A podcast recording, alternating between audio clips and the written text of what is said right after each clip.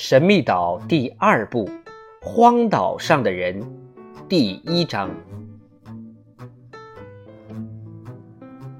岛上居民落在海岛已整整七个月了，在这段日子里，他们也曾四处搜寻，但始终没有发现有人的踪迹。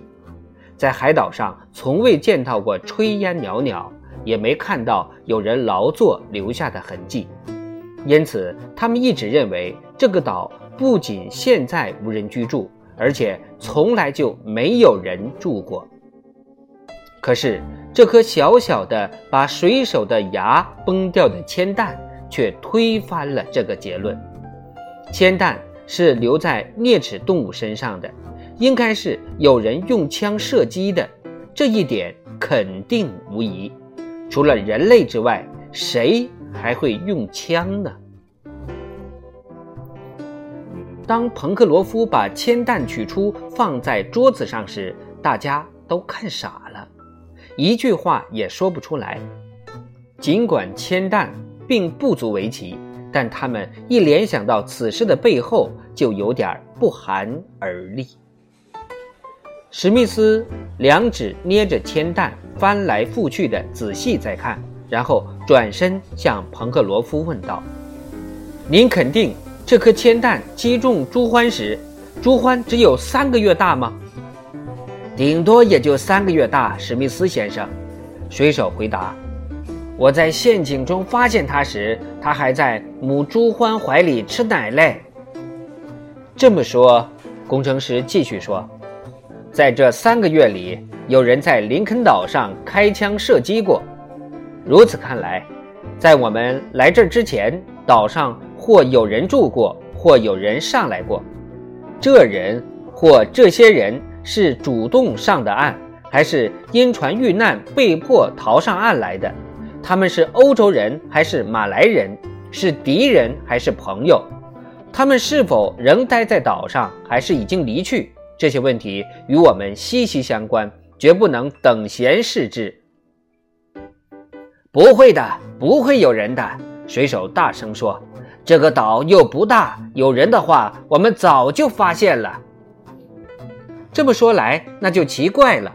哈勃说：“我也许猜想的更加离奇，也许这只小猪獾身上的铅弹是胎里带来的。”记者说：“除非彭克罗夫。”那不严肃地说。那不，你瞧，水手说：“如果我下河里有一颗铅弹待了五六个月的话，我难道一点感觉也没有？”他边说边张大嘴，露出三十二颗整齐的牙来。你看仔细，那不，你若发现我有一颗蛀牙，我就让你拔下我的半打牙来。那布的猜测确实有点离奇。工程师说道：“他脸上仍带着笑，但心里却沉甸甸的。可以肯定的是，三个月前有人在这岛上打过枪。他们是刚刚到岛上来的呢，还是常住于此？也许他们是路过这儿，因为岛上若有人住的话，我们在富兰克林俯视全岛时就会看见他们的。或许他们也看到了我们。这么看来。”有可能数周前有人被那场风暴袭击，被刮到岛上某处了。反正这一点必须搞清楚。我觉得我们还是小心为是。记者说：“我正是这个意思。说不定海盗已经到岛上了。”史密斯很赞同。史密斯先生，水手提议：“我们倒不如抓紧时间造一条小船。”这样的话，我们就可以逆流而上，随意的环绕海岛巡查，不做好准备是不行的。您说的对，彭克罗夫工程师回答。不过造船很费时间，至少得花上一个月，我们等不及的。用不着打造那么正规的，水手反驳说，造一条普通的、无需航海的小船，五天就够了。只要能在慈悲河上滑行就行了。五天造一条船，那布不信地说：“是啊，那布，一种印第安人的独木船。那好，五天内完成。”工程师拍板了。不过这段时间，我们应该时刻提高警惕才是。哈勃提醒大家：“对，必须加倍提高警惕。”史密斯说：“打猎的话，也只许在花岗岩宫周围打。”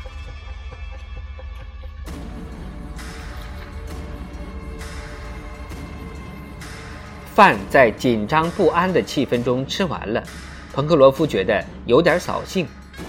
歇息前，工程师和记者又长时间的单独的谈论了这件事。二人都在考虑，这是与工程师的奇迹般的获救以及他们多次碰到的蹊跷事是不是有关。史密斯经过反复思索，最后说：“亲爱的斯皮莱，我怎么老是觉得……”无论我们在岛上如何仔细搜索，都发现不了什么的。第二天，水手带领几人动手干了起来。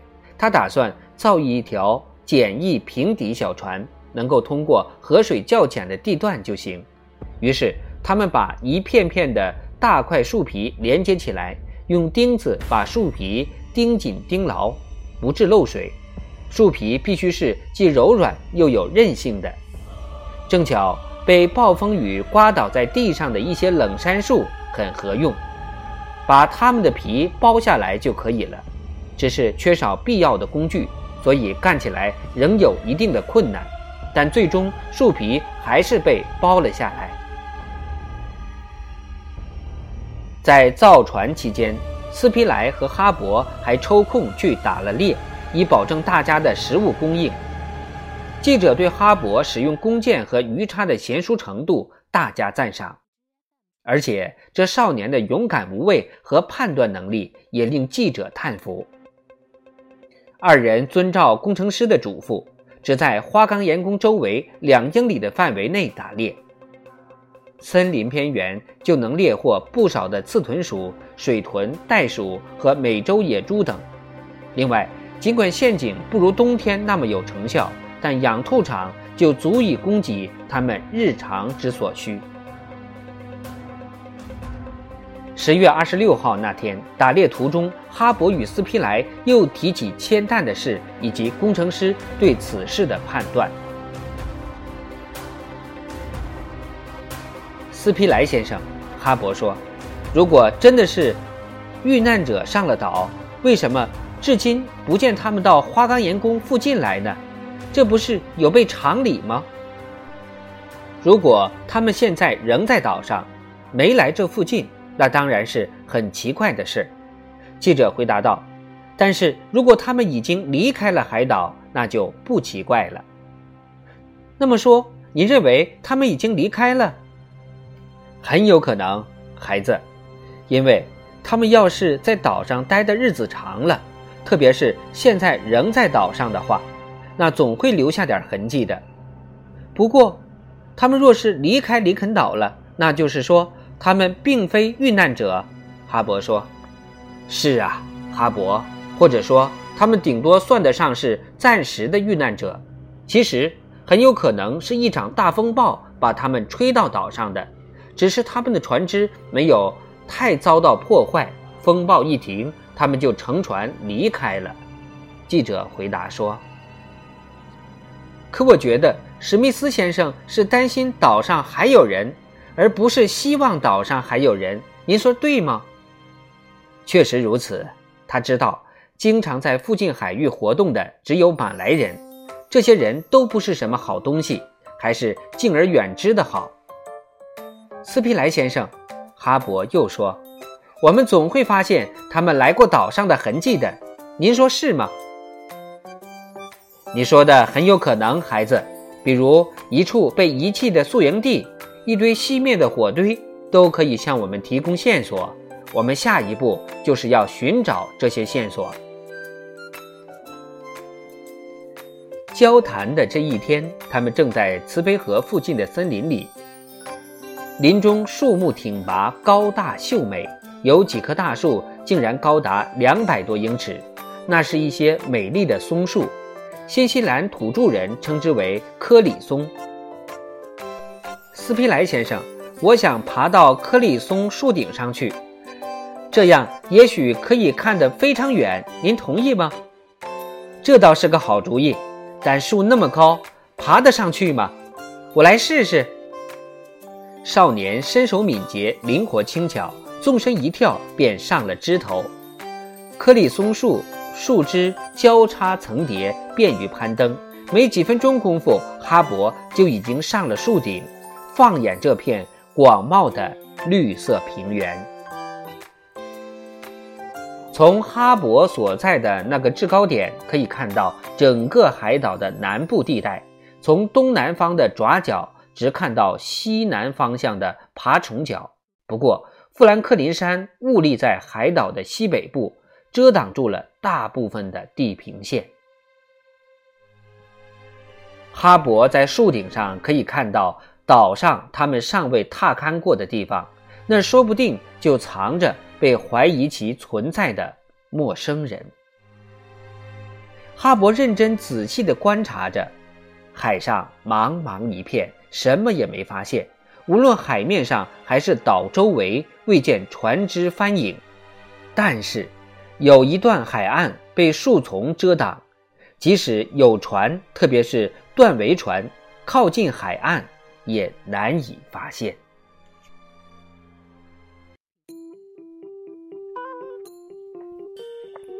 一目远西森林，也没发现异常。